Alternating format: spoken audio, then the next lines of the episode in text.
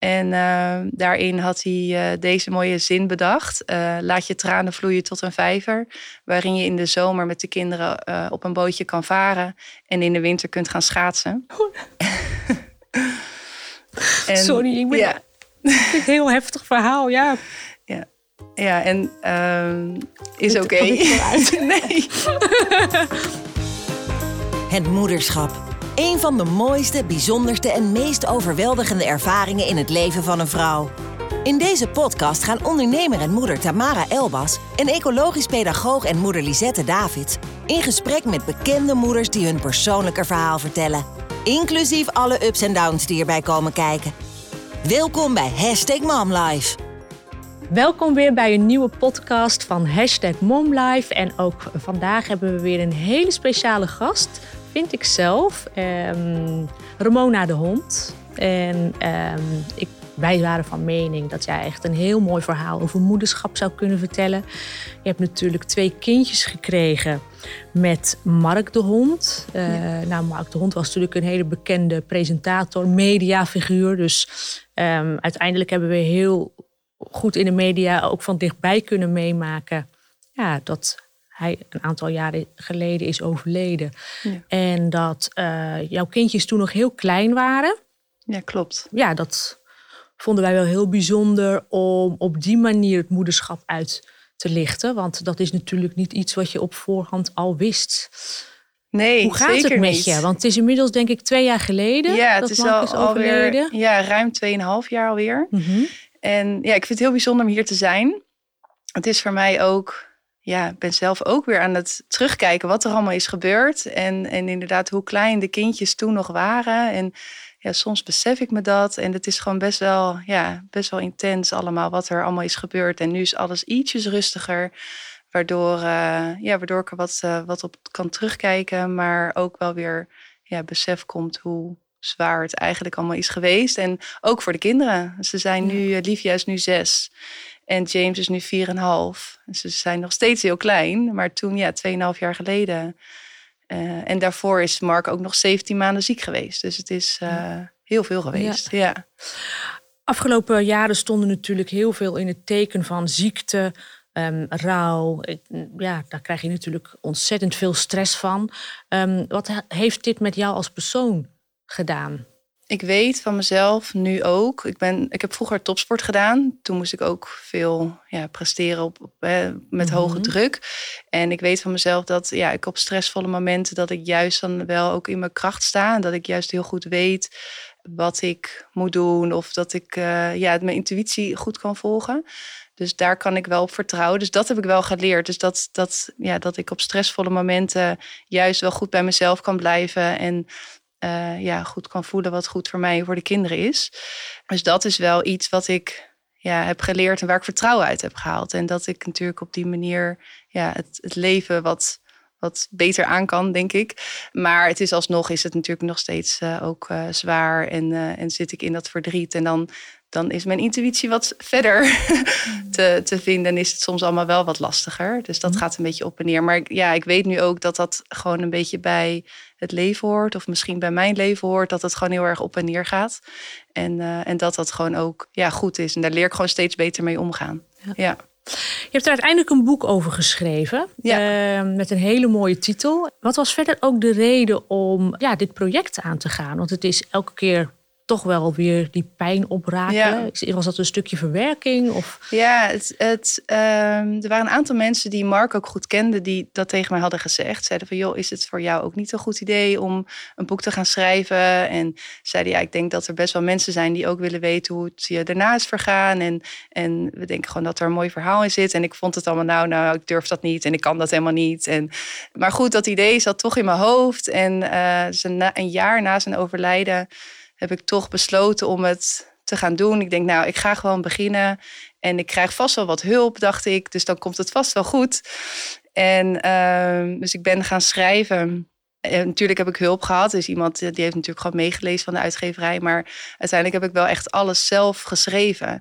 En dat had ik gewoon van tevoren nooit, uh, nooit bedacht. Uh, ik ben gewoon alleen begeleid zeg maar, bij het schrijfproces. En ja, ik heb alles weer opgehaald. Weet je, alle herinneringen, maar ook alle momenten weer opnieuw beleefd en doorvoeld. En ja, heel veel tranen gelaten.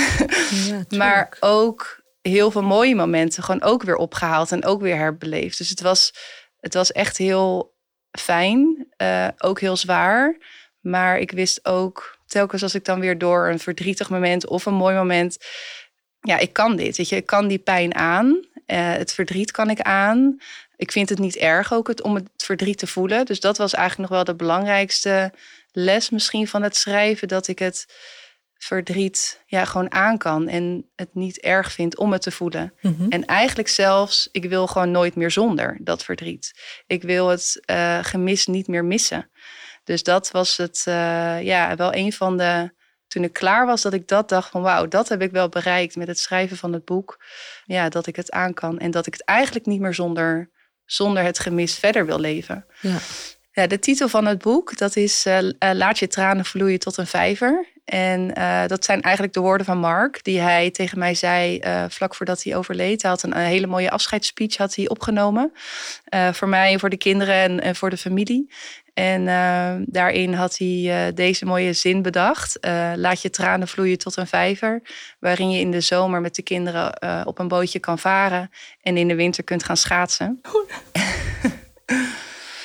En, Sorry, ik ben ja. een heel heftig verhaal, ja. Ja, ja en uh, is oké. Okay. nee.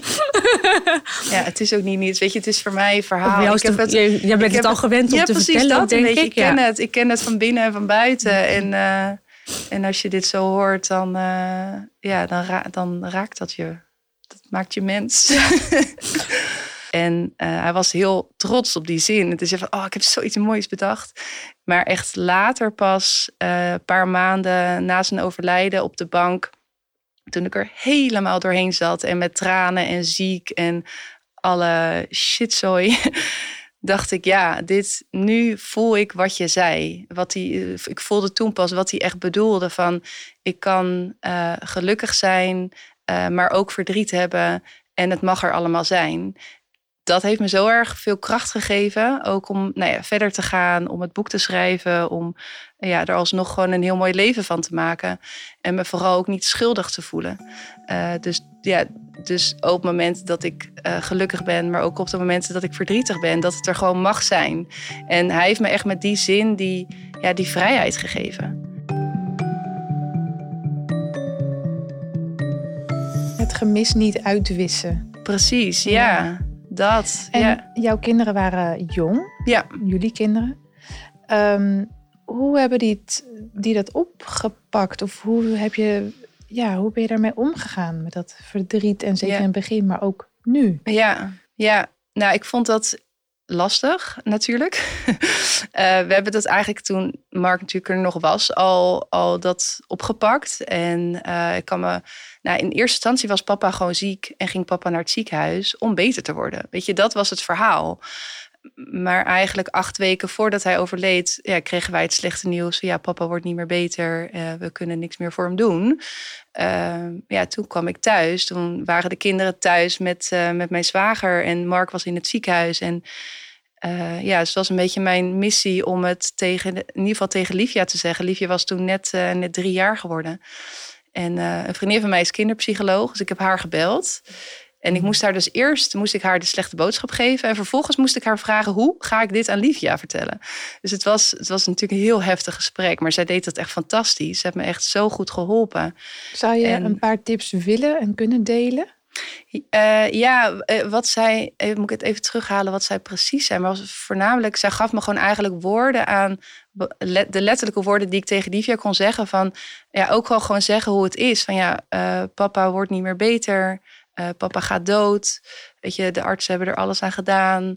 En ja, vooral eerlijk en duidelijk zijn. Mhm. En dat voelde wel heel goed. Ik kan me voorstellen dat ze op bepaalde dagen echt wel vragen: waar is papa? Of, of misschien, ik vul het nu in, maar vragen ze naar hem? Of, uh... Nou, ze vragen niet per se veel naar hem, maar we hebben het wel over hem. Dus hij is gewoon wel, hij hoort gewoon bij ons. Hij, hij, hij is bij ons. Wat fijn. Ja, zeker. Ja, dus dat, dat is wel, in het begin was ik daar misschien een beetje krampachtig mee bezig. Dat ik wel eens dacht van, oh, maar vandaag hebben we het niet over papa gehad. En dan, oh, dan moet het toch nog of zo.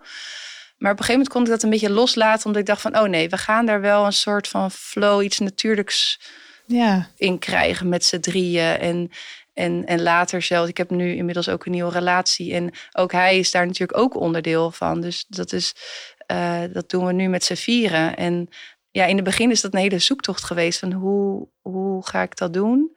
Eh, en wat heb je toen gedaan om die zoektocht voor jezelf een beetje, eh, nou ja, om de juiste tools te vinden? ja, Mark heeft ook nog gesprekjes met Livia gehad toen zij, ja, een paar weken voordat hij overleed, dat, dat hij er dan naar bed bracht. En eh, dat hij dan ook zei van, eh, ja, ik ga straks dood. En ja, dat is heel verdrietig en dat gaat echt wel zwaar voor je worden.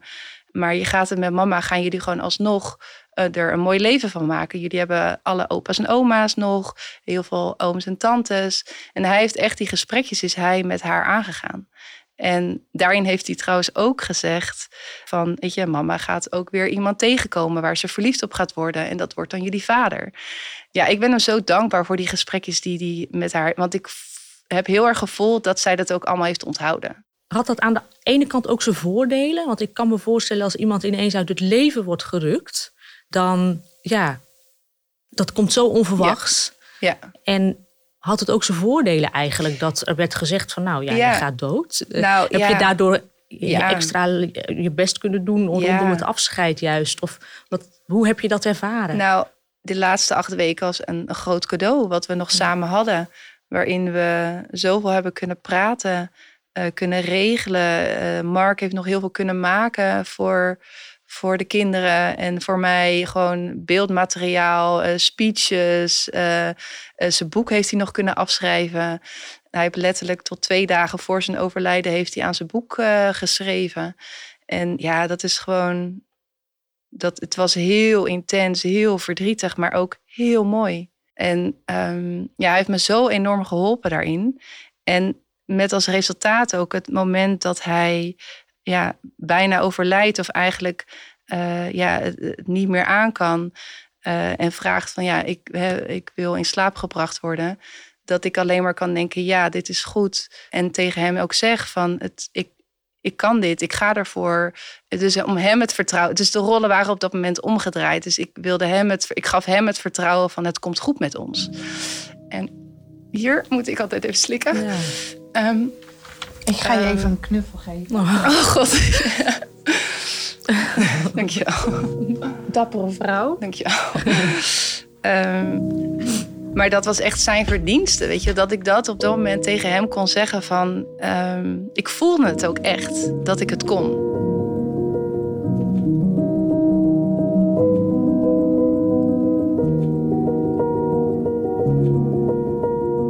Zoals we ook al zeiden, het gemis kan niet uitgewist worden. Ehm, maar je vertelt net over een nieuwe relatie. En ik denk dat het voor jou ook heel waardevol is dat je het met iemand kan delen. Ja, En dat die kan helpen, misschien zelfs wel bij de verwerking. ja. Hoe is dat nu voor jullie? En voor je kinderen? En om een... Ja, er is, er is zoveel ehm, gebeurd. Ik heb eh, mijn vriend leren kennen een jaar na het overlijden van Mark. Nou, ten eerste is het gewoon heel fijn om weer iemand te hebben waar je alles mee kan delen. En ja, gewoon weer heel vrolijk en verliefd te voelen. En hij stond ook gewoon heel erg open voor de verhalen natuurlijk van Mark. En we hebben daar gewoon gelijk... Ja, nou ja, ik ben er nogal open over. ook naar hem. En ehm, ja, dat maakte het in die zin voor hem ook makkelijker. Ehm, we konden elkaar, was zijn vader ook een paar maanden daarvoor overleden. Was zijn vader verloren. Ja, dus daardoor konden we er ook wel veel over praten. Ik merkte ook heel erg dat hij naar de kinderen toe ja, ook over papa eh, sprak of, of wat vertelde. Of als de kinderen wat aan hem vroegen. En ja, dat, dat was echt allemaal oké. En dat, ja, dat had ik ook wel echt nodig, zo iemand natuurlijk. Maar dat kon hij mij ook wel echt geven. Dus Ja. dat eh, heeft onze ja, relatie in het begin ook wel echt een stroomversnelling gegeven. maar eh, ja, ja. Ja, het begint natuurlijk wel ergens aan. eh, ja, zeker. Eh, Ik bedoel, een rugzakje, ja, dat is een understatement. ja. En ja. het is en, fijn dat hij ermee om kan gaan ja, ook. zeker. Ja. En dat is, we zijn nu anderhalf jaar samen. En, uh, maar ik moet zeggen dat het ook niet altijd even goed is gegaan. Het is wel Mhm. echt een bumpy ride eh, geweest. En soms nog steeds wel eens. En dat heeft niet per se alleen maar met Mark te maken, maar wel gewoon ja, met de situatie. Gewoon dat je ja, toch ja, met de kinderen erbij. Het is, het is allemaal heel erg veel. Ook voor hem. Hij, hij heeft geen kinderen. En eh, het is een. Soms best wel lastig, maar het gaat, eh, het gaat heel erg goed. En we zijn heel blij. En de kinderen zijn ook heel blij met hem. Dus dat eh, ze vroegen gisteravond nog. eh, wanneer, ga je, wanneer ga je met hem trouwen? Oh, nou, dat is echt een heel goed Ja, teken. Ja, ja. ja. ja. Nou goed, kijk, in die zin, jij hebt natuurlijk ooit voor Mark gekozen. En ehm, op het moment dat je met iemand trouwt, dan is dat over het algemeen, althans in mijn beleving, tot de dood ontscheidt. Ja. Maar ja, de dood, je hoopt dat die natuurlijk dan nog lang niet komt. Jij hebt wel echt heel erg bewust voor hem gekozen. Ehm, hij zat natuurlijk in een rolstoel, ook al Ja. toen je hem tegenkwam, toen Ja, je hem klopt. ontmoette. ja. Was dat niet in het begin moeilijk voor jou? Zou- je daarover willen praten? Ik bedoel, dat is, je moet daar wel echt bewust voor kiezen Ja, ook, ja klopt. Ja, ik werd verliefd op hem. We, we, we sporten allebei op Papendal. Hij trainde voor de Paralympische Spelen en ik voor de Olympische Spelen. En we trainden gewoon allebei vier dagen op Papendal. Ja, we vonden elkaar gewoon heel interessant. En we raakten aan de praat en we gingen daten en ik werd verliefd. En op een gegeven moment kwam wel van, oh ja, ga ik dit echt aan? Gaan we dit echt samen doen? Of, en ja, ik vond het wel heel lastig, maar ik kon daar met hem echt heel goed over praten. Hij kon heel goed mijn gevoel verwoorden. Ik merkte echt dat we daar soort, ja, daardoor ook wel ook snel in onze relatie veel diepgang of zo kregen.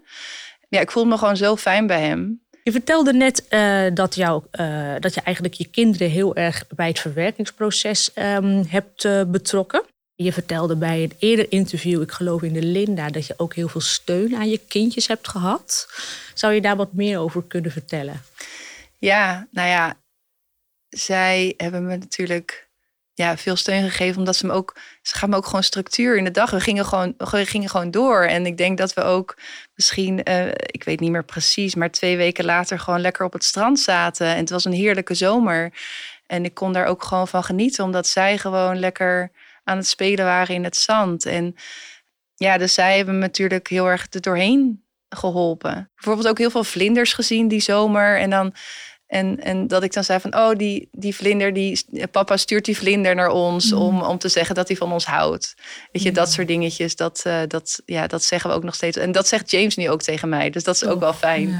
Dat, dat krijg ik nu allemaal weer terug. Ja. Ja, Hebben ze nog is- herinnering aan hem?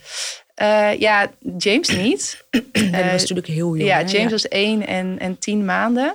Maar Liefje heeft zeker wel herinnering. Liefje heeft echt... Haar geheugen is echt, eh, echt ja, heel goed. En ik denk ook wel dat het te maken heeft natuurlijk met wat er is gebeurd. Dat het voor haar op dat moment ook gewoon heel intens was. Maar zij weet nog... eh, bijvoorbeeld, ja, Flarden van de begrafenis weet ze nog. Maar ook de, verjaar, de derde verjaardag weet ze ook nog. Die hebben ook best wel groots gevierd met Anna en Elsa die langskwamen. Dat Oh, maakte ook ja. nogal wat indruk. Maar dat was ook wel ergens een beetje expres om haar die derde verjaardag eventjes goed erin te wrijven. en ja ze, ja, ze weet dat gewoon nog. Ja, ze, en, En Mark was daar toen nog bij. ja, Mark was daarbij. Ja.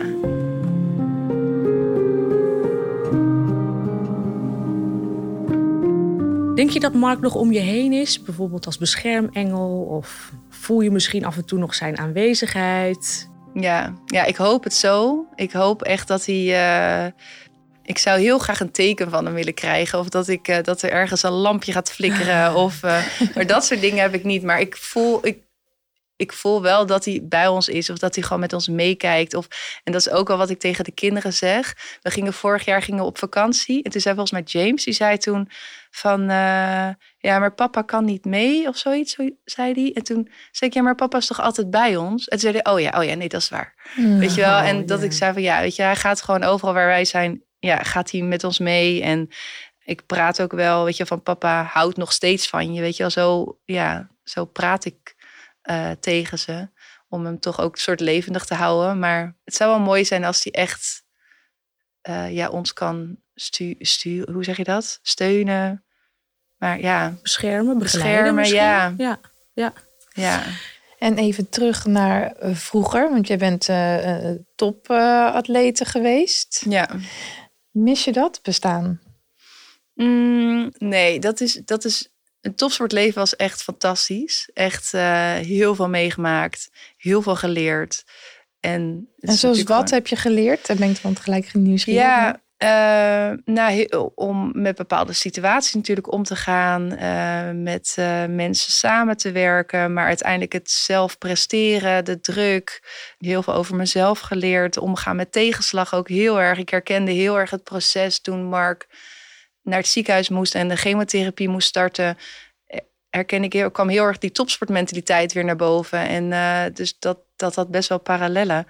Ehm, met onder andere ook ja, dit is een enorm heftige gebeurtenis, maar hoe ga ik mijn weg erin vinden? Precies, ja, van je moet zoveel stappen doorgaan. Want je gaat naar het ziekenhuis, je moet uh, chemotherapie, uh, dan moet je nou, dat een paar keer doen. Dus je moet heel erg. Mark en ik gingen alles heel erg in stapjes opbreken. Van nou, eerst dit en dan dat. En dan pas verder kijken. En dat is eigenlijk met. Ik deed de zevenkamp, atletiek. En dat is precies hetzelfde. Je doet gewoon onderdeel voor onderdeel. Je kan wel aan het laatste onderdeel gaan denken. Maar je moet eerst nog zes andere onderdelen. En dat was in de topsport. Ja, dan gaat het maar over sport. Weet je, zo kan ik daar nu naar kijken. Toen was het mijn, mijn, mijn grootste ja, levensmissie. Maar later kon ik dat toepassen bij, bij ziekte. En ook wel toen hij ja, heel erg ziek was en natuurlijk overleed. Uh, heb ik daar ook veel aan gehad. Dus ja, het zijn wel best wel grote levenslessen achteraf gezien... die ik toen tijdens mijn topsportcarrière uh, heb opgedaan. Ja. En naast het heftige verdriet, wat je natuurlijk ook vormt als moeder zijnde... maar ben ik ook wel benieuwd naar de andere kant van jou als moeder. Wat voor moeder ben je? Ik ben denk ik uh, heel erg veranderd wel als moeder de afgelopen jaren. Ik denk dat op een gegeven moment merkte ik dat ik... Uh, Mark bracht altijd heel veel humor, altijd, uh, altijd heel veel grapjes. En ik, ging, merkte eigenlijk dat ik dat ook ging doen. Of dat ik dat ook kon. En dat, dat, uh, en dat vond ik eigenlijk wel heel erg leuk om uh, te ontdekken. Dat ik ook wel meer die, ja, die ontspa ontspannenheid ook in het gezin kon brengen. En niet uh, alles volgens de regels en strikt, strikt, strikt, zeg maar. En, maar dat ik het ook wel de, de teugels wat meer kon laten vieren. En inderdaad gewoon lekker gek kan doen. En de muziek aan en dansen met elkaar. En, en lol maken. En ja, gewoon grapjes, gekke dingen zeggen. En merkte gewoon ook dat de kinderen daar gewoon heel erg goed op reageerden. En dat is dat. Nou ja, ze vonden mij grappig, dus dat is fijn. ja, want ik kan me ook voorstellen, hè, dat verdriet, het mag er zijn. En natuurlijk, daar staan jullie ook bij stil. Maar ja, je hebt daarnaast ook uh, de moederrol verder op te pakken. En daarom vond ik het zo'n gepaste vraag ook naar jou toe. Van ja, wie ben je nog meer? Wat doen jullie op dat moment ook? En eh, dan alleen uh, de rouw toelaten, is er ook meer in het leven. En ik vind het heel bewonderingswarend hoe jij dat oppakt en hoe je dat met jouw kindjes ook doet.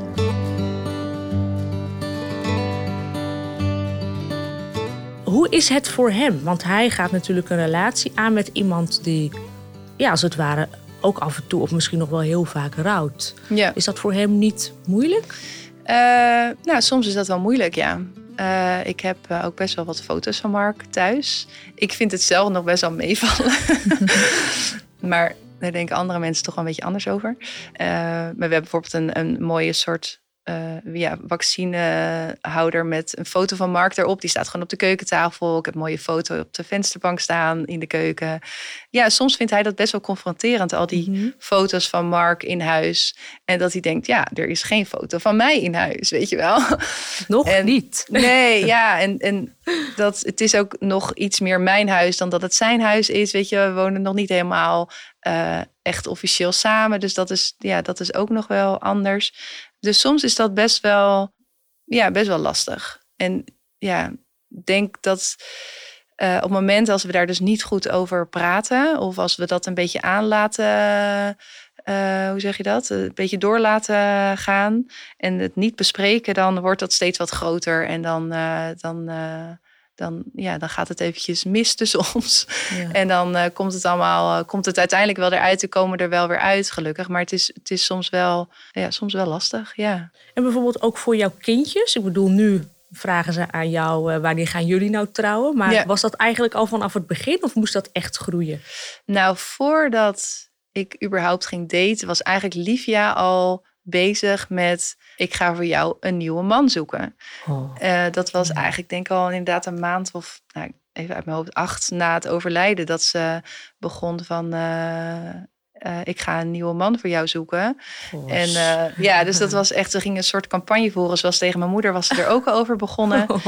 En ehm, dus dat, dat ik dan ook vroeg van ja, eh, waarom wil je dat? En ze zei, nou, dan, dan ben je niet meer zo alleen en dan hoef je niet meer alles alleen te doen. En eh, ja, en toen, nou ja, toen, dat was in de ochtend en toen s'avonds in bed, toen hadden we het er nog een keer over. En toen vroeg ik, ehm, toen vroeg ik aan haar van, van ja, maar waarom wil je nou zo graag dat ik dan weer een, een man heb? Of zei ze, ja, dan, eh, dan heb ik niet alleen maar een mama. Dus het was uiteindelijk allemaal eigen belang. Want ze wilde gewoon heel graag weer een papa. En later heb ik daar dus nog over nagedacht. Want wat ik je net vertelde over de gesprekjes die Mark met Livia heeft gehad. Eh, waarin Mark dus zei van uiteindelijk krijgt mama weer een nieuwe partner. Of hè, dat wordt dan jouw papa.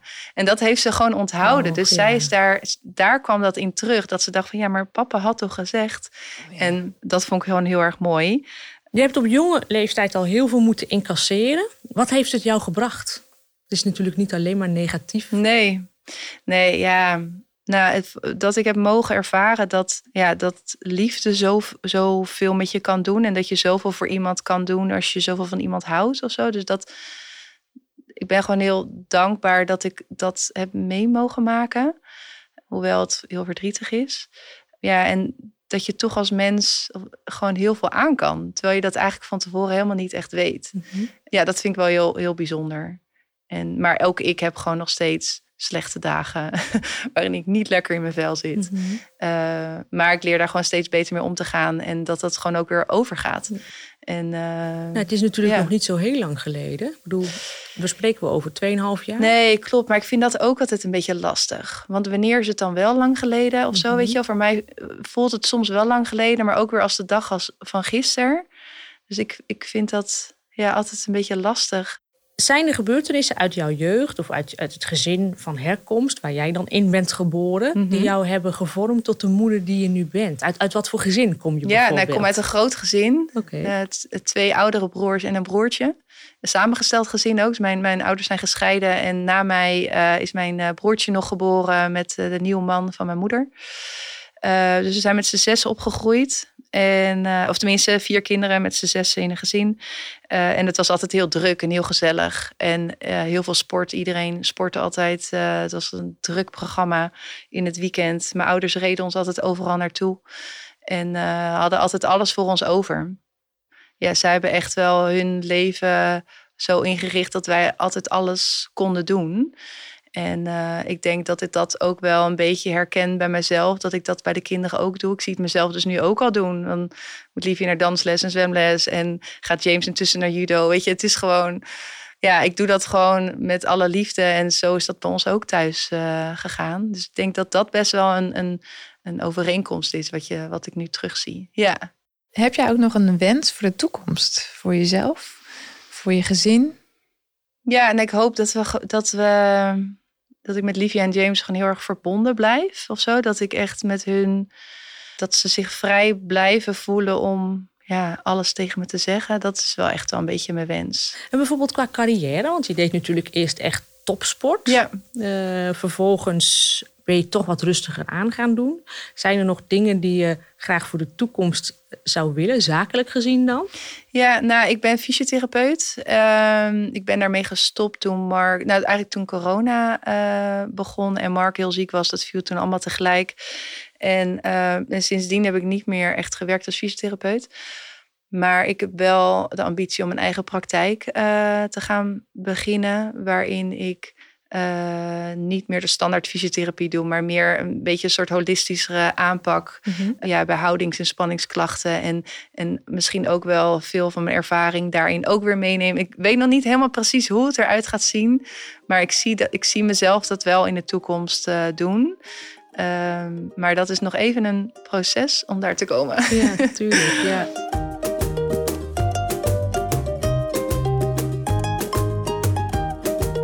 Wat voor belangrijke tip zou je aan aanstaande mama's of eigenlijk aan moeders aan zich uh, willen meegeven?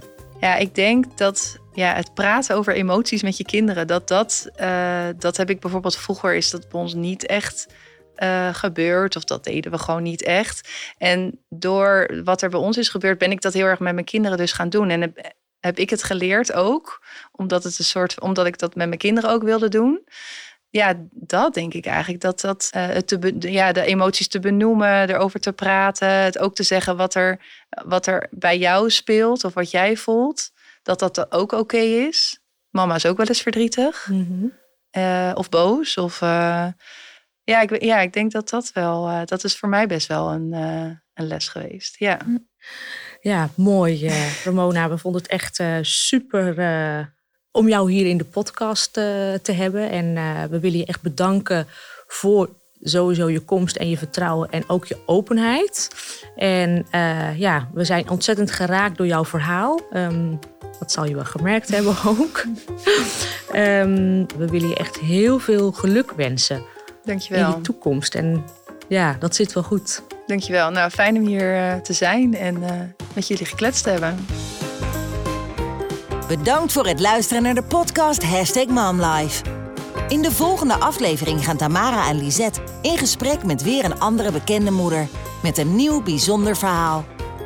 Vond je de aflevering leuk? Abonneer je op het podcast en YouTube kanaal van Hashtag MomLife. Ook leuk als je een recensie achterlaat. Tot de volgende aflevering.